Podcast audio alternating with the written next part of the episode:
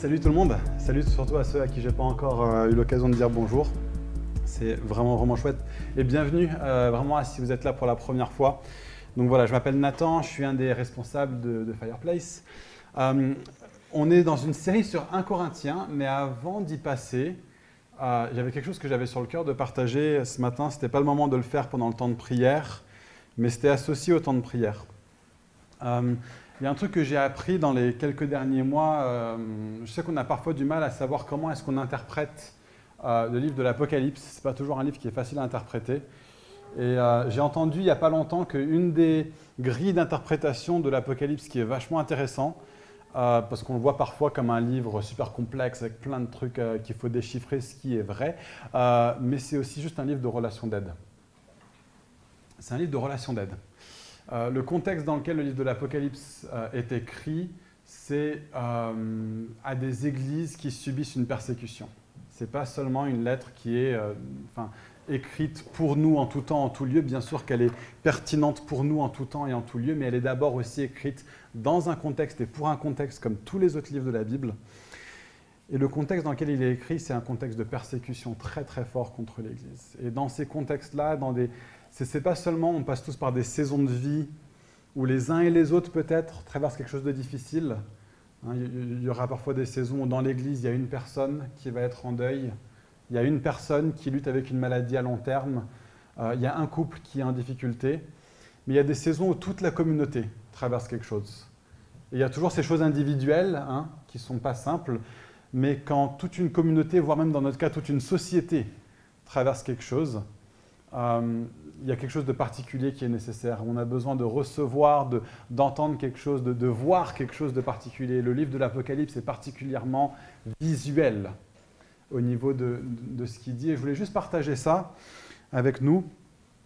Dans ce contexte, toute l'Église est, est persécutée. Ils ne peuvent pas se réunir de façon normale. Et je pense que pour nous aussi, on a tous l'impression que la société est tellement embourbée dans un marasme de, euh, de, dépression, et ça nous touche aussi et ça nous affecte aussi, bien sûr. On est dans le monde en tant que chrétien, on n'est pas des, super-héros, on ne peut pas être en dehors de tout ce qui se passe dans le monde, et certains d'entre nous sont euh, directement affectés. On a des gens dans cette église dont des proches sont morts du coronavirus.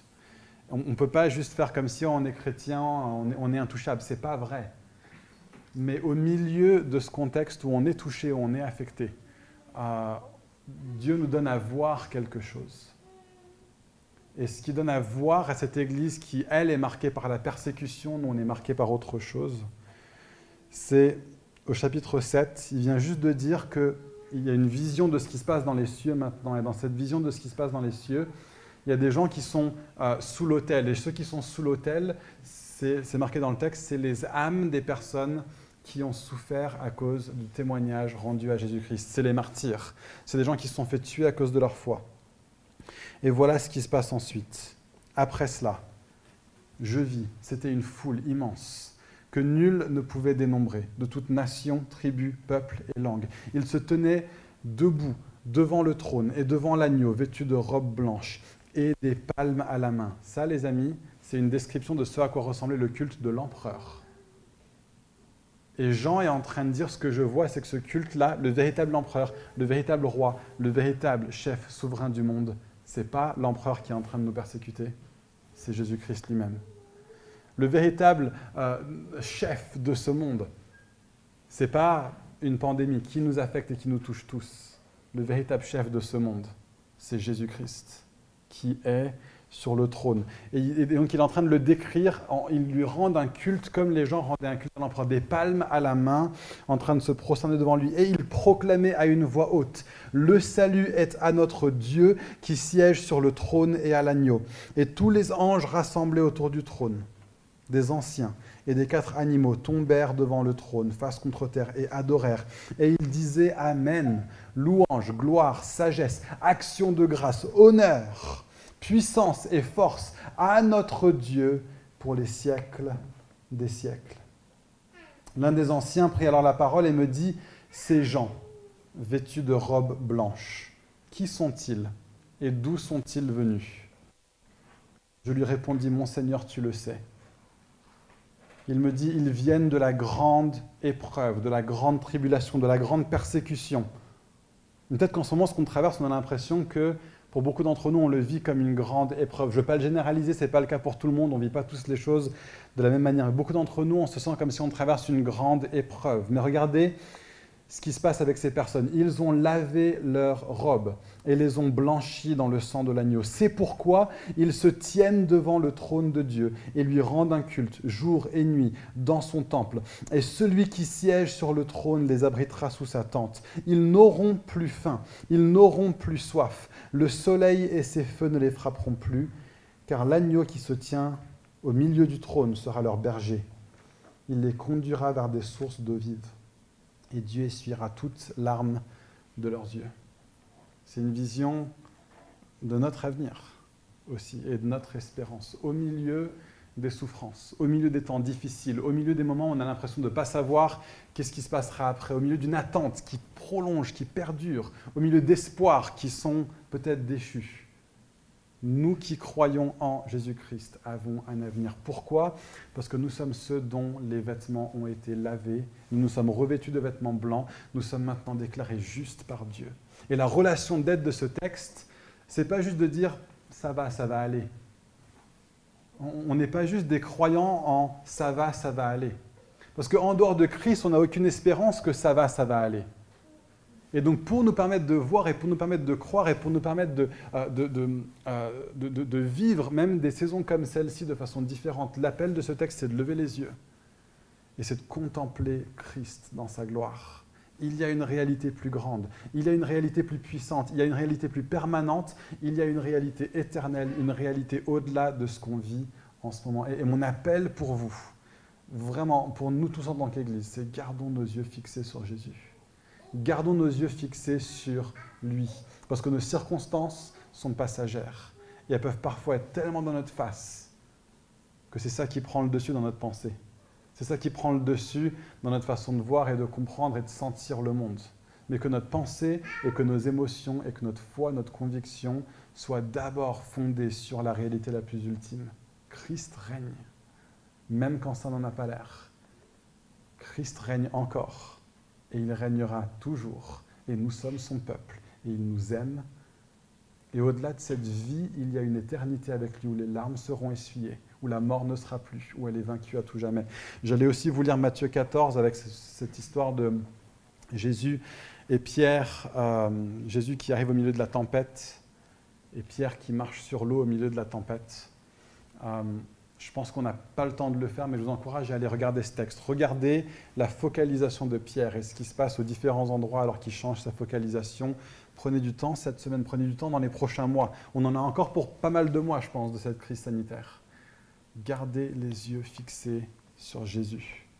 Soyons ensemble, en tant qu'Église, en train de faire de la réalité de Christ la réalité fondamentale et première qui gouverne et qui dirige notre vision et ce qu'on regarde.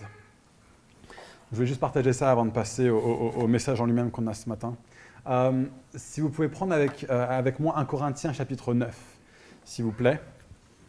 Et euh, juste vérifier que le truc marche. Tac, oui, super. Bon, on va commencer à, lire le texte directement dès le départ, mais avant ça, je vais juste simplement prier. Et, puis on se lance dans un Corinthiens 9. Père, je te remercie pour ta parole. Merci parce qu'elle est la vérité. Et comme on a chanté ce matin, je bâtis ma maison sur la pierre, la vérité qui reste inchangée. Et même si la tempête s'abat, cette maison tiendra. Seigneur, je te demande ce matin de nous donner de bâtir la maison de notre vie et de notre cœur, de nos décisions, de notre façon d'être sur la pierre, sur le roc de ta parole. Donne-nous de mettre foi dans les choses que tu dis. Donne-nous de regarder clairement ce que tu dis. Seigneur, donne-moi euh, de, comprendre ta parole avec clarté, de ne pas me tromper en lisant ta parole et de ne pas tromper qui que ce soit d'autre à travers notre façon de lire la parole ensemble ce matin. Mais donne-nous plutôt ta clarté, ta révélation, la plénitude de la vérité qui se trouve en toi. Amen. Amen. 1 Corinthiens 9, à partir du verset 1, euh, on va lire jusqu'au verset 18. Paul commence en disant ça. Euh, ne suis-je pas libre Ne suis-je pas apôtre N'ai-je pas vu Jésus notre Seigneur N'êtes-vous pas mon œuvre dans le Seigneur Si pour d'autres je ne suis pas apôtre, pour vous au moins je le suis, car le sceau de mon apostolat, c'est vous qui l'êtes dans le Seigneur. Ma défense contre mes accusateurs, la voici. N'aurions-nous pas le droit de manger et de boire? N'aurions-nous pas le droit d'emmener avec nous une femme chrétienne comme les autres apôtres, les frères du Seigneur et ses faces Moi seul et Barnabas, n'aurions-nous pas le droit d'être dispensés de travailler? Qui a jamais servi dans l'armée à ses propres frais? Qui plante une vigne sans en manger le fruit? Ou qui fait paître un troupeau sans le nourrir du lait de ce troupeau? Cela n'est-il qu'un usage humain ou la loi ne dit-elle pas la même chose? En effet, il est écrit dans la loi de Moïse, Tu ne muselleras pas le bœuf qui foule le grain. Dieu s'inquiète-t-il des bœufs? N'est-ce pas pour nous qu'il parle? Oui, c'est pour nous que cela a été écrit, car il faut que l'espoir, il faut de l'espoir chez celui qui laboure, et celui qui foule le grain doit avoir l'espoir d'en recevoir sa part. Si nous avons semé pour vous les biens spirituels, serait-il excessif de récolter vos biens matériels? Si d'autres exercent ce droit sur vous, combien, euh, pourquoi pas nous à plus forte raison? Cependant, nous n'avons pas usé de ce droit. Nous supportons tout, au contraire, pour ne créer aucun obstacle à l'évangile du Christ. Ne savez-vous pas que ceux qui assurent le service du culte sont nourris par le temple que ceux qui servent à l'autel ont part à ce qui est offert sur l'autel. De même, le Seigneur a ordonné à ceux qui annoncent l'Évangile de vivre de l'Évangile. Mais moi, je n'ai usé d'aucun de ces droits et je n'écris pas ces lignes pour les réclamer. Plutôt mourir. Personne ne me ravira ce motif de fierté, car annoncer l'Évangile n'est pas un motif de fierté pour moi, c'est une nécessité qui s'impose à moi. Malheur à moi si je ne prêche pas l'Évangile. Si je le faisais de moi-même, j'aurais droit à un salaire. Mais si j'y suis contraint, c'est une charge qui m'est confiée. Quel est donc mon salaire? C'est d'offrir gratuitement l'Évangile que j'annonce, sans user des droits que cet Évangile me confère. Ok, il est intéressant ce texte. Euh, il y a un truc qui ressort directement. Euh, verset 1, euh, quand on commence à le lire, c'est que j'ai l'impression qu'on a Paul qui se met directement sur la défensive. Je ne sais pas si vous avez remarqué au début, un ne suis-je pas apôtre, euh, etc., n'ai-je pas vu le Seigneur D'où est-ce que ça vient? Pourquoi est-ce qu'il monte d'un cran comme ça? Pourquoi est-ce qu'il monte sur la défensive? C'est un petit peu comme s'il est en train de dire Hé les gars, c'est quoi le problème? Je suis apôtre, non Vous allez me faire un procès ou quoi? C'est un peu comme ça qu'il parle, quoi. D'où est-ce que ça vient? Bah, peut-être pour comprendre ça, on pourrait regarder euh, les derniers versets à la fin du chapitre 8. Donc voilà ce que disent ces versets. C'est pas ça, mais je, vais lire la, la, fin du chapitre 8, vous pouvez le voir dans votre Bible aussi. Voilà pourquoi, si un aliment doit faire tomber mon frère, je renoncerai à tout jamais à manger de la viande plutôt que de faire tomber mon frère. Ce qu'il vient de dire, c'est que manger de la viande, ce serait un de ses droits. Il commence en disant, euh, je pourrais faire ça, c'est un de mes droits. Et puis souvenez-vous, au chapitre 7, verset 1, on l'avait fait remarquer il y a deux semaines, Paul est dans un passage de la lettre où il dit ça. Venons-en à ce que vous m'avez écrit. Il est dans une section de la lettre où il répond à des questions, à des sujets que les gens avaient abordés avec lui dans une lettre qu'il lui avait adressé. Donc il répond à des choses que les Corinthiens sont en train de dire. Et clairement, dans la lettre, il devait y avoir une question qui est remontée par rapport à l'argent. Et ça fait réagir Paul. Et donc il aborde ce texte directement après le chapitre 8 où il est en train de parler de quels sont nos droits, etc., en tant euh, que chrétiens, en tant que euh, personnes qui sont au bénéfice de ce que Jésus a fait à la croix. Et puis lui, il voit un lien entre la fin du chapitre 8 et son sorte de, sursaut émotif au début du chapitre 9. Le grand principe qu'on a vu il y a deux semaines, c'est celui-ci. Le chrétien est libre. Gloire à Dieu, le chrétien est libre.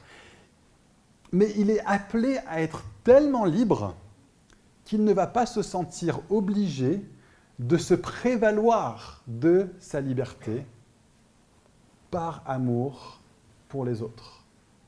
Et si vous n'avez pas suivi le message d'il y a deux semaines, qui s'appelle Connaissance versus amour, euh, je vous encourage vraiment à aller le regarder. Euh, c'est un texte qui est vachement, vachement important pour comprendre le cœur de Dieu par rapport à nos relations les uns avec les autres. Donc voilà comment euh, Paul s'attend à ce que les gens agissent au sein de l'Église. Que chacun aille vers l'autre.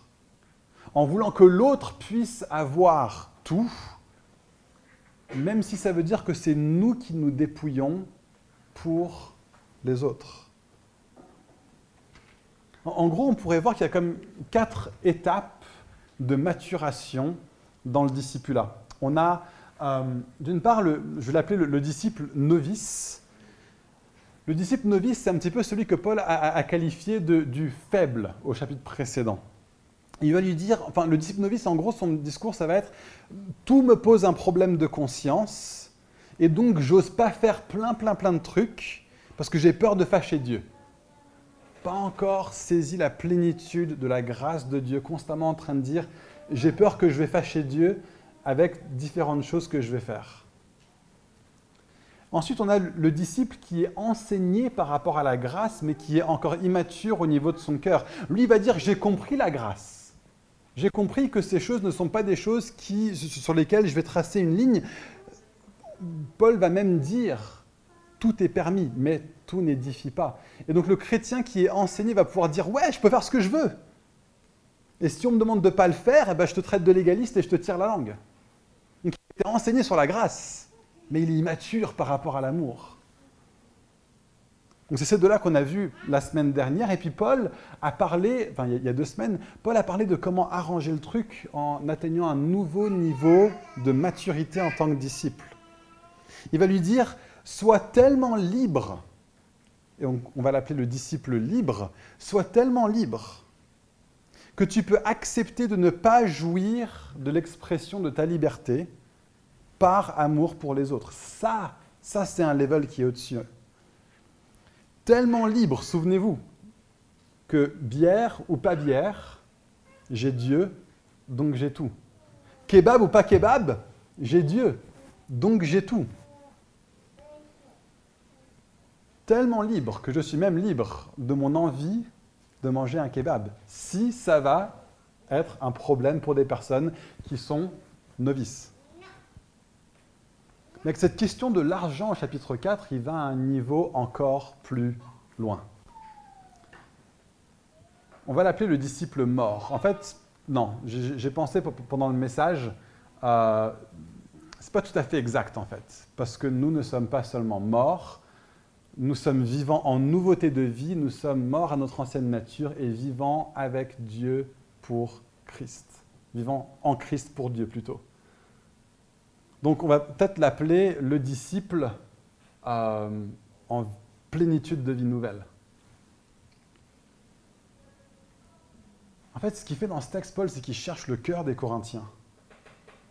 Il utilise un des trucs qui vont peut-être chercher les plus profondes profondeurs de notre cœur c'est dans notre portefeuille. Notre portefeuille n'est pas forcément au fond de notre poche. Plus que ça, il est au fond de notre cœur. Jésus va dire, là où est ton trésor, là aussi est ton cœur. Ça, c'est Luc chapitre 12, verset 34. Et Paul se sert de la question de l'argent pour conduire les gens à un niveau de discipulat, un niveau de maturité dans le discipulat qui soit plus grand encore. Hein, en gros, tu réussis ce niveau-là, tu as atteint le mode boss c'est végétal à la fin. Enfin, euh, tu arrives après, enfin, si tu réussis celui-là, tu es prêt à aller devenir abbé dans un monastère en Corrèze. Ce que, enfin, Paul, il cherche le cœur des gens à vraiment nous transformer profondément au niveau de notre cœur. Il, va, leur dire aime les gens tellement que tu veux que eux aient tout, même si ça veut dire que toi, tu n'as rien. Ça, c'est un sacré niveau. C'est pour ça que je parle du disciple mort. Je suis mort à moi-même, mais vivant avec Christ en Dieu. C'est un peu l'équivalent de dans 1 Corinthiens 6, quand Paul était en train de dire, vous allez vous faire des procès les uns aux autres, tu devrais préférer te faire dépouiller plutôt que de vous faire des procès les uns aux autres. Sauf que dans un Corinthiens 6, il est en train de dire ça par rapport aux gens de l'extérieur, hein, mais quel témoignage pourri Là, ici, c'est par rapport à ce qui se passe à l'intérieur de l'Église. Parce que pour autant qu'on puisse le discerner, voici ce qui devait se passer dans l'Église corinthienne. Paul dit ça au verset... Euh, ah oui, c'était juste pour montrer les différents niveaux, mais je me suis dit que c'était pas gentil, parce que le cerveau qui est petit, c'est pas très gentil. Mais ça me faisait penser à ça, ces quatre niveaux. Voilà. Euh, je me suis amusé en faisant mon PowerPoint cette semaine. Euh, donc, regardez au verset 3, regardez ce qui se passe, regardez pourquoi Paul commence à parler de ces choses. Il dit la défense contre mes accusateurs. Paul avait des accusateurs dans l'église de Corinthe. Ma défense, la voici. N'aurions-nous pas le droit de manger ou de boire? N'aurions-nous pas le droit d'emmener avec nous une femme chrétienne comme les autres apôtres, les frères du Seigneur et Céphas?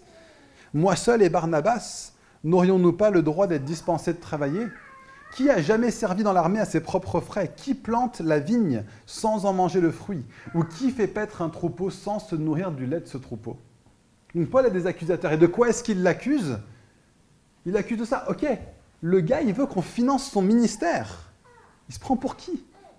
C'est ça qui est en train de se passer dans l'église de Corinthe. Et Paul leur dit, écoutez les amis, c'est très très simple. Regardez, je suis un apôtre. Je suis à la genèse de votre Église. Et, Barnabas et moi, on serait parfaitement en droit de manger, de boire, d'avoir une épouse et d'être financés par l'Église que nous servons, plutôt que d'avoir à faire des tentes à côté quand on vient chez vous. Ils disent, on devrait avoir le droit de faire ça. Donc Paul établit ce de quoi ils devraient avoir droit. Il les enseigne, il leur donne de la connaissance, comme on a vu il y a deux semaines. La connaissance enfle, l'amour édifie. Mais il les enseigne. Il dit un responsable d'église aurait le droit d'être financé par les gens qu'il sert à la mesure qu'il les sert. Parce que c'est du taf, tout simplement. Ça prend du temps. Et, pendant tellement longtemps en France, j'ai constaté dans tellement de cultures d'église, il y, a une sorte de, côté réfractaire par rapport à ça. On, trouve ça normal soit de ne pas payer des responsables ou de payer des responsables une misère absolue. C'est un petit peu cette ambiance-là. Euh, même des gens qui disent, mais, en vrai, pourquoi même est-ce qu'on payerait des responsables? L'évangile est gratuit, non? Il devrait faire ça par la foi, non? Sans rien demander, non?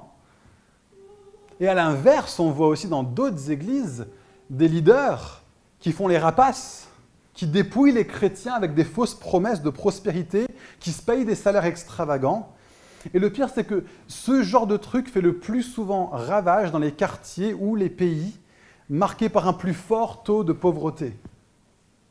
Et donc, ces responsables, ces faux responsables, ces faux pasteurs se font la proie de personnes qui sont dans une misère financière. Et donc, ils les attirent en leur promettant quelque chose que l'Évangile ne leur promet jamais. Ils leur proposent la prospérité financière, alors que le message de l'Évangile leur propose Christ crucifié et ressuscité, et l'accès libre au Père par Christ, et la vie éternelle dans la présence de Dieu. Voilà ce que promet l'Évangile, et pas la prospérité financière. Et ils s'enrichissent sur le dos de personnes vulnérables et de personnes pauvres. Le paradoxe que je trouve absolument dingue, c'est que dans beaucoup d'églises où le salaire des personnes est un salaire moyen ou un salaire élevé, le niveau de vie des responsables est souvent misérable. Et dans les endroits où le niveau de vie de la majorité des gens dans l'Église est très bas, on a des pasteurs qui sont assez riches pour se payer une maison dans un autre endroit de la ville que les quartiers pauvres dans lesquels l'Église est située. Il me semble, j'arrive pas à trouver un texte qui me le fasse dire avec certitude, mais ce qui me semble juste, c'est qu'on est des responsables qui aient un niveau de vie qui est semblable à la moyenne des personnes dans l'Église. Point. Pas d'attendre que le responsable ait moins de moyens que les autres, parce que, bon, hein, il est appelé à ça, il doit faire un sacrifice, alors que, bien sûr, personne d'autre dans l'Église n'a besoin de faire de sacrifice pour permettre aux responsables rémunérés par l'Église d'avoir un niveau de vie semblable. En, fait, il n'y a pas de texte qui le dise de cette manière, et pourtant, ça me semble comme être une conclusion qui soit valable, qu'on puisse tirer d'un texte comme celui-ci. Regardez comment Paul cherche le cœur des Corinthiens. Si nous avons semé pour vous les biens spirituels, serait-il excessif de récolter vos biens matériels? Si d'autres exercent ce droit sur vous, pourquoi pas nous à plus forte raison? Cependant, nous n'avons pas usé de ce droit. Nous supportons tout au contraire pour ne créer aucun obstacle à l'évangile du Christ. Donc qu'est-ce qui ressort ici? Paul dit que ce serait normal pour les Corinthiens de financer le ministère de Paul. En fait, plus que ça, si Paul cherche leur cœur, la question qui se pose, c'est pourquoi est-ce qu'il ne le voudrait pas? Et c'est là qu'on arrive dans, le top du top du, du disciple de Jésus-Christ, qui a été tellement transformé par l'attitude sacrificielle de Jésus sur la croix, que nous allons modeler nos vies entières sur ce modèle-là, nous aussi. Ça va être des membres d'un côté qui disent mais attends, tu, tu te donnes pour nous, tu dévoues un max de temps à l'Église. Nous, on voudrait que tu n'aies pas d'autres soucis, comme travailler à côté pour subvenir à tes besoins, aux besoins de ta famille, qui nous sont chers aussi. Donc, pas réfléchir en termes de quels sont leurs droits, mais plutôt en termes de qu'est-ce que notre amour pour eux nous presse à vouloir pour eux.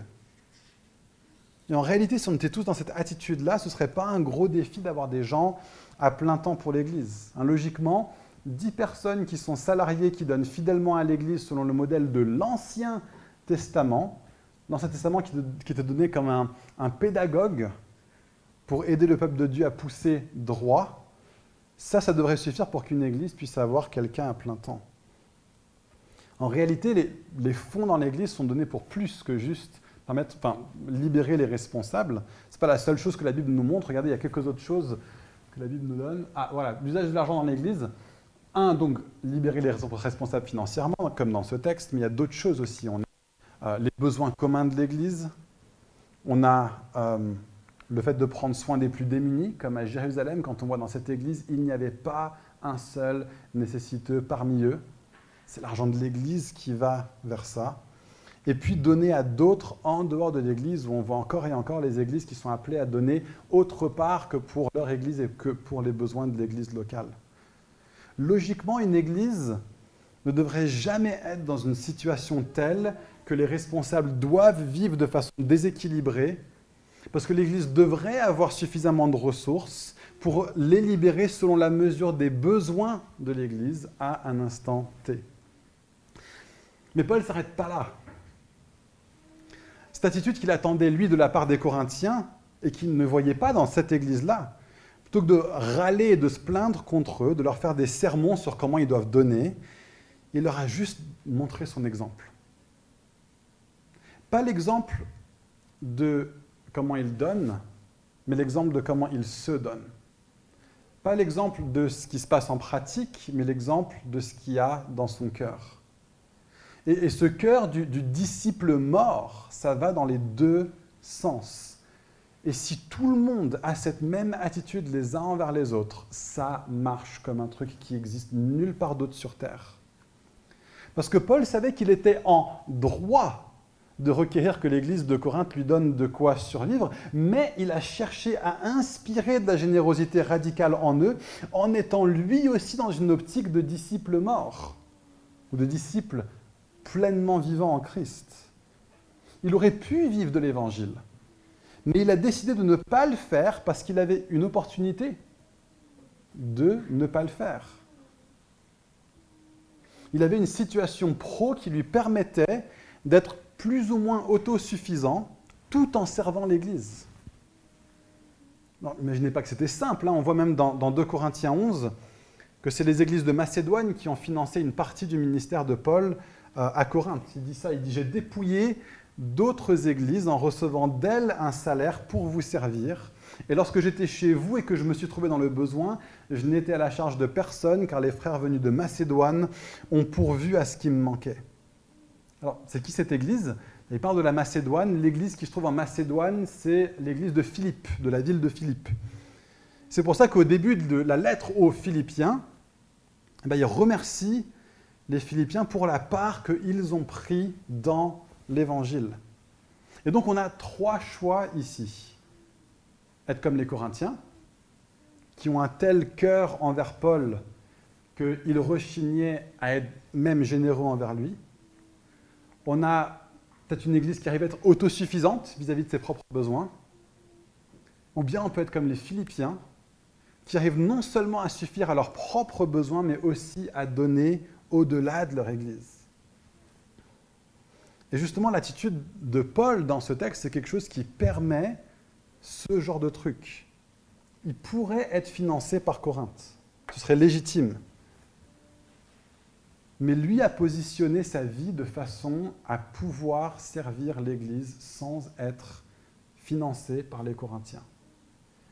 Et si tout le monde a ce même cœur, vous imaginez un petit peu l'économie de Dieu là-dedans On a un modèle qui est totalement dingue. Paul appelle les Corinthiens à une attitude telle que, si nécessaire, l'Église aurait suffisamment pour que les responsables soient libérés pour servir l'Église selon les besoins, mais aussi de son côté, les responsables sont là à dire comment est-ce que moi je peux positionner ma vie de sorte à ne pas en avoir besoin? Vous voyez, être, responsable d'Église, ce n'est pas une profession. J'ai grandi plus ou moins toute ma vie dans un contexte d'Église qui voyait euh, le pastorat, qui voyait être responsable d'Église comme une profession et un, objectif à atteindre professionnellement. Et, et j'ai dû, au contact des Écritures, désapprendre ça et dire Nathan, euh, être payé par l'Église, être à plein temps pour l'Église, ce n'est pas un objectif à atteindre selon le royaume. Ce, ce à quoi Dieu t'a appelé, ce n'est pas d'être payé pour pouvoir être à plein temps pour l'Église. Ce à quoi Dieu t'a appelé, c'est de servir l'Église de Jésus-Christ. Et si c'est nécessaire d'être payé, eh bien, ok. S'il y a d'autres moyens de le faire, eh ben super, trouve d'autres moyens de le faire. C'est une attitude de dire comment est-ce qu'on peut être constamment en train d'aimer tellement que nous cherchons à nous donner pour ça. Paul est en train de dire, euh, pas malheur à moi si je ne suis pas à plein temps pour l'Église, il est en train de dire malheur à moi si je prêche pas l'Évangile. C'est quelque chose qui va faire qu'il soit payé pour ça ou pas. Même s'il est obligé de passer ses nuits à fabriquer des tentes pendant qu'il est à Corinthe, il va quand même se lever le lendemain matin et donner sa vie pour l'avancée du règne de Christ par la construction d'une église qui est fidèle, une église qui est mûre, une église qui est remplie de témoins de l'évangile, prêts à se déverser dans les autres, qui sont donnés entièrement à Jésus. Voilà ce qui anime un responsable d'église qui est appelé à ça. Et être payé pour ça, c'est un droit, mais ce n'est pas une condition sine qua non même si la condition n'est pas remplie, on va le faire quand même. Et je peux vous garantir qu'à Fireplace, c'est vraiment, enfin, on, a le privilège d'avoir des responsables qui ont cherché à orienter leur vie pro pour autant que ça leur était possible pour pouvoir le faire. C'est pour ça que Kevin a monté sa boîte avec Déborah. Ça aurait pu être tellement, tellement plus simple de faire différemment. Mais je veux pouvoir servir l'Église. Je vais monter une boîte. C'est pour ça que je suis passé autant entrepreneur. Mais regardez, les amis, si on arrive à être une église où tout le monde est en train de dire je vais orienter mes finances entières pour être ultra généreux. Pour que c'est sûr que si jamais l'Église doit commencer à payer quelqu'un à plein temps, on peut largement le faire. On aura largement les moyens. Mais des responsables aussi au sein de l'Église qui disent moi mon objectif c'est de pouvoir passer, c'est pas de pouvoir passer à plein temps pour l'Église, mais plutôt l'inverse, de dire si j'ai d'autres sources de revenus qui sont possibles, qui me permettent de quand même servir l'Église à la mesure de ses besoins, bah c'est de ça que je vais vivre. Là on a une expression du royaume de Dieu qui est totalement dingue. vous imaginez une Église qui fonctionne comme ça? Et cette vision de disciples qui meurent à eux-mêmes, et donc chacun donnant de façon généreuse et de façon responsable, des responsables qui sont sacrificiels au niveau de leur temps. J'ai tellement, tellement, tellement soif de voir ça exprimé en France. J'ai vu des églises où c'est vécu comme ça. J'en ai jamais vu qui vivaient pleinement de cette façon-là en France. Mais les amis, franchement, ça fait un bien dingue et c'est des... Les églises qui arrivent à vivre comme ça, c'est des puissances de frappe pour l'avancée de l'évangile comme jamais. Et, je vais finir en fait sur un point très très pratique. De la même façon que Paul a donné son exemple dans ce texte pour susciter quelque chose pour inspirer les autres, je vais simplement vous montrer très pratiquement comment Rebecca et moi on gère nos finances. Euh, ce n'est pas une façon de nous grandir ou quoi que ce soit, c'est juste de dire on a cherché depuis qu'on est marié à être vraiment intègre au niveau de nos finances, à avoir une ligne et à s'y tenir tout du long. Et peut-être qu'en étant assez pratique, ça peut aider des gens qui disent mais ça ne me semble pas jouable de donner généreusement, fortement, abondamment à l'Église. Donc tous les ans, ce qu'on fait Rebecca et moi, c'est qu'on prend un temps où on bosse notre budget. Tous les ans, on se met du temps de côté pour ça. On, se dit, ok, c'est septembre ou c'est fin août, on prend un temps, on se pose, on regarde le budget. Première chose qu'on fait pour établir le budget, moi, je ne suis pas très bon en maths, hein. je ne suis, pas très budget Excel, heureusement que Rebecca est là. Euh, mais j'ai appris que la première chose à faire, c'est de calculer, euh, euh, de calculer nos, entrées prospectives. Combien est-ce qu'on pense, selon nos salaires respectifs, etc., que nous allons entrer au niveau de l'année. Donc, commencez en faisant ça. Et ensuite, on parle de nos dépenses. Et la première ligne, après avoir mesuré les entrées, la première ligne de nos sorties, tous les ans, systématiquement, minimum, on donne 10% pour l'Église, ça c'est acté. Ça c'est clair et net. On fait notre budget pour le reste des dépenses avec ce qui reste. On n'a pas une théologie de la dîme, euh, Rebecca et moi, mais on croit que c'est un bon principe indicateur. Hein, comme je disais, l'Ancien Testament est un pédagogue pour aider le peuple à pousser droit, pour nous aider à voir quelque chose de la volonté de Dieu alors que maintenant qu'on rentre dans l'ère de la grâce, où il y a une pleine liberté sur ces questions, on a un ordre d'idée du type de vie auquel Dieu nous appelle. Je n'ai pas une théologie de la dîme, mais Rebecca et moi, on a toujours trouvé que c'était un bon principe indicateur, donc on part de ça. Ensuite, on calcule nos frais obligatoires. Factures récurrentes. Le loyer, prêt immobilier si on en a un, facture, facture téléphonique, etc. Et puis sur la base de ce qui reste après tout ça, on calcule devant Dieu le niveau de vie qu'on se donne dans une saison donnée. Il y a des saisons où on n'a pas le choix, donc on serre la ceinture. Il y a des saisons où on a le choix, donc soit on serre la ceinture parce qu'on veut épargner, soit on serre la ceinture parce qu'il y a d'autres choses auxquelles on veut donner en dehors de l'église locale, soit on desserre la ceinture et on se fait un peu plus plaisir sur les choses secondaires pendant, une saison et sans aucune culpabilité d'ailleurs. Et après avoir fait tout ça, on regarde ce qui reste. Euh, s'il reste quelque chose, on va voir où on le met, on va voir où on le case. Soit on décide de donner plus que 10% cette année à l'Église, soit on donne à autre chose, soit on économise pour avoir un fonds de générosité, soit on épargne, soit on le met pour agrandir une des autres lignes du budget qu'on avait décidé de serrer un peu en disant ok, on desserre la ceinture sur ce point-là. Et après, toutes nos dépenses doivent entrer dans les lignes du budget qu'on s'était fixé. Donc on s'y colle, en gros. On se discipline pour être discipliné au niveau de nos finances. Euh, et on adapte le 5 et le 6. On ne touche pas au 3 et au 4, mais on adapte le 5 et le 6 en cours de route si besoin. Si on se dit qu'on avait euh, budgétisé 400 euh, euros par mois pour les courses pour 5 personnes, euh, c'est beaucoup plus cher dans Paris-Centre que quand on était en banlieue. si on se rend compte qu'on avait mal budgétisé ça, eh ben on doit ajuster en cours de route. Rend compte que depuis 2-3 mois, on dépense plus que ce qu'on avait prévu au niveau du budget bouffe. Ok, bon ben on va enlever du budget autre part. On va décider qu'il y a d'autres choses dans notre budget qui vont moins rentrer. Et ça n'a pas toujours été simple. Vraiment, ça n'a pas toujours été simple. Parce que souvent, on a eu des saisons où nos revenus n'étaient pas versés au mois par mois, ce pas le même, les mêmes entrées tous les mois. Euh, je suis auto-entrepreneur, j'ai beaucoup été auto-entrepreneur, j'ai été missionnaire pour Jeunesse pour Christ, les entrées n'étaient pas du tout les mêmes d'un mois sur l'autre, dépendant des dons qu'on recevait ou qu'on ne recevait pas.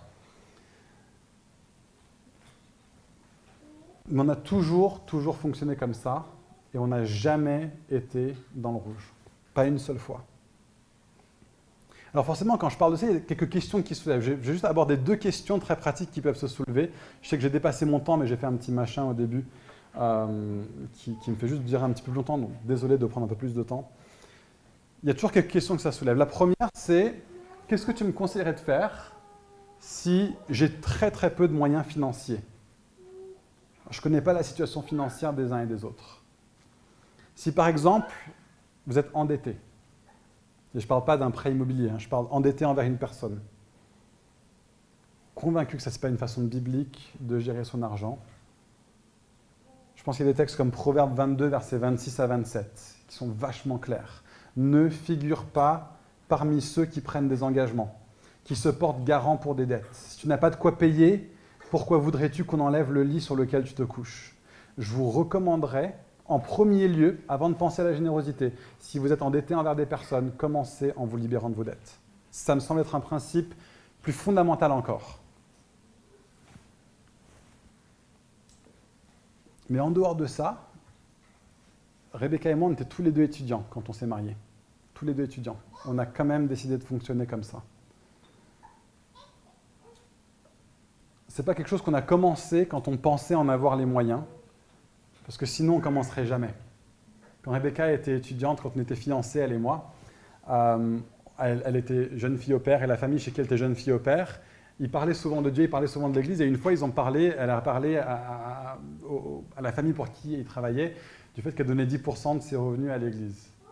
Et le couple, les deux habitaient dans une grande maison, dans une banlieue très très chic de Paris, les deux avec un, grand salaire. Et ils ont regardé, ils ont calculé qu'est-ce que ça représenterait pour eux, 10% de leurs revenus. Et ils ont dit, mais ça, on ne pourrait jamais faire sans. Et c'est sûr qu'avec un salaire de cette taille, 10%, ça fait beaucoup. Donc parfois, c'est même plus simple de commencer quand on a peu. C'est un sacrifice, mais ça semble jouable. Quand on commence plus tard seulement à budgétiser pour donner généreusement, plus on fait tard, plus on a de revenus, plus on a l'impression que ce n'est pas jouable. Parce qu'on aura toujours orienté notre vie et notre mode de vie autour d'une vie qui n'inclut pas ça. Et pourtant, Rebecca et moi, on n'a jamais été dans le rouge. On n'a jamais manqué. On a toujours eu de quoi payer nos factures, toujours eu de quoi manger à notre faim. Voilà, mon conseil, fais-le quand même, sinon ça risque de jamais être jouable de commencer. Euh, et si je donne autre part?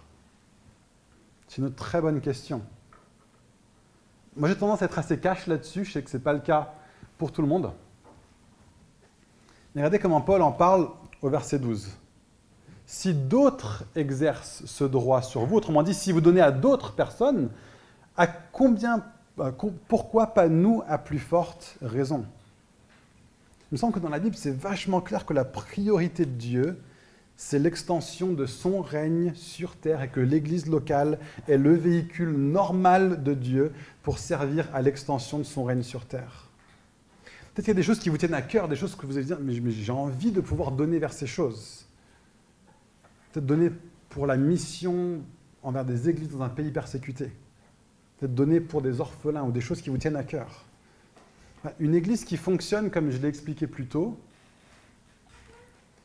est bien plus capable d'être généreuse aussi envers ce genre de choses que juste quelques individus qui font à leur sauce. En fait, on voit dans la Bible, les gens donnaient généreusement et faisaient confiance aux responsables de l'Église pour l'utiliser sagement et selon des principes du royaume, c'est-à-dire généreusement. Regarde, on voit ça dans Acte 2, on voit ça dans Acte 4. Ils venaient et puis donnaient l'argent aux responsables, et puis ensuite, ensemble, de façon collective, peut-être un truc qu'on pourrait faire, c'est se dire tous les septembre, on pourrait demander à tout le monde, est-ce qu'il y a des choses que vous, pensez que l'Église devrait faire avec l'argent, l'argent de l'Église cette année? Et peut-être de rassembler des idées, comme on a fait un petit peu pour les, pour les ça pourrait être une idée, par exemple, de faire un truc comme ça. Et ensuite, tâche aux responsables de prendre ces choses et puis de pouvoir en parler ensemble. Je, je trouvais ça kiffant de fonctionner comme ça. Mais fondamentalement, le modèle qu'on voit dans la Bible, c'est les membres de l'Église qui contribuent à l'Église et de pouvoir tous ensemble fonctionner en collectif, les uns avec les autres, plutôt que de juste penser de façon individuelle. Je sais que j'ai parlé de plein de trucs ce matin, ce n'est pas forcément facile à entendre, je vous garantis que ce n'est pas facile à dire. Euh, je sais que non seulement il y, a des messages où on, on, fleure, on effrôle des idoles, il y a des messages où on les tripote de partout, on leur tord le cou. Et aujourd'hui, je sais que j'ai euh, dû beaucoup faire du corps à corps avec des idoles dans mon cœur, des idoles dans notre culture, des idoles dans le cœur de beaucoup d'entre nous ici. Mais je vais finir avec trois défis, tout simplement. Un, est-ce qu'on est prêt Ah, voilà. Est-ce qu'on est prêt à être une église où on s'engage à être le quatrième niveau de disciple À mourir à soi-même et à penser aux autres avant tout même à nos dépens. De façon générale, sans penser à des, choses pratiques. Est-ce qu'on est prêt à ça? Est-ce qu'on est prêt à être ce type d'église, ce type d'expression-là du royaume de Dieu? Deuxième chose, est-ce qu'on est prêt à ce que ça se vive aussi au point le plus pratique et donc le plus dur hein, Parce que c'est 100% un barème de là où on est au niveau de notre cœur, là où est ton trésor, là aussi sera ton cœur. Est-ce qu'on est prêt à ce que ça se vive aussi au niveau financier? Pour tout le monde, pas juste que ceux qui ne sont pas responsables euh, soient sacrificiels et que ceux qui sont responsables en bénéficient, ni l'inverse et que tous ensemble, on puisse avoir une attitude sacrificielle avec notre argent, avec notre temps, avec nos ressources. Et est-ce que, comme c'est encore le début de l'année, nous on fait ça en septembre, peut-être que pour vous, vous pouvez décider de faire ça en janvier, on est encore en janvier, ça compte.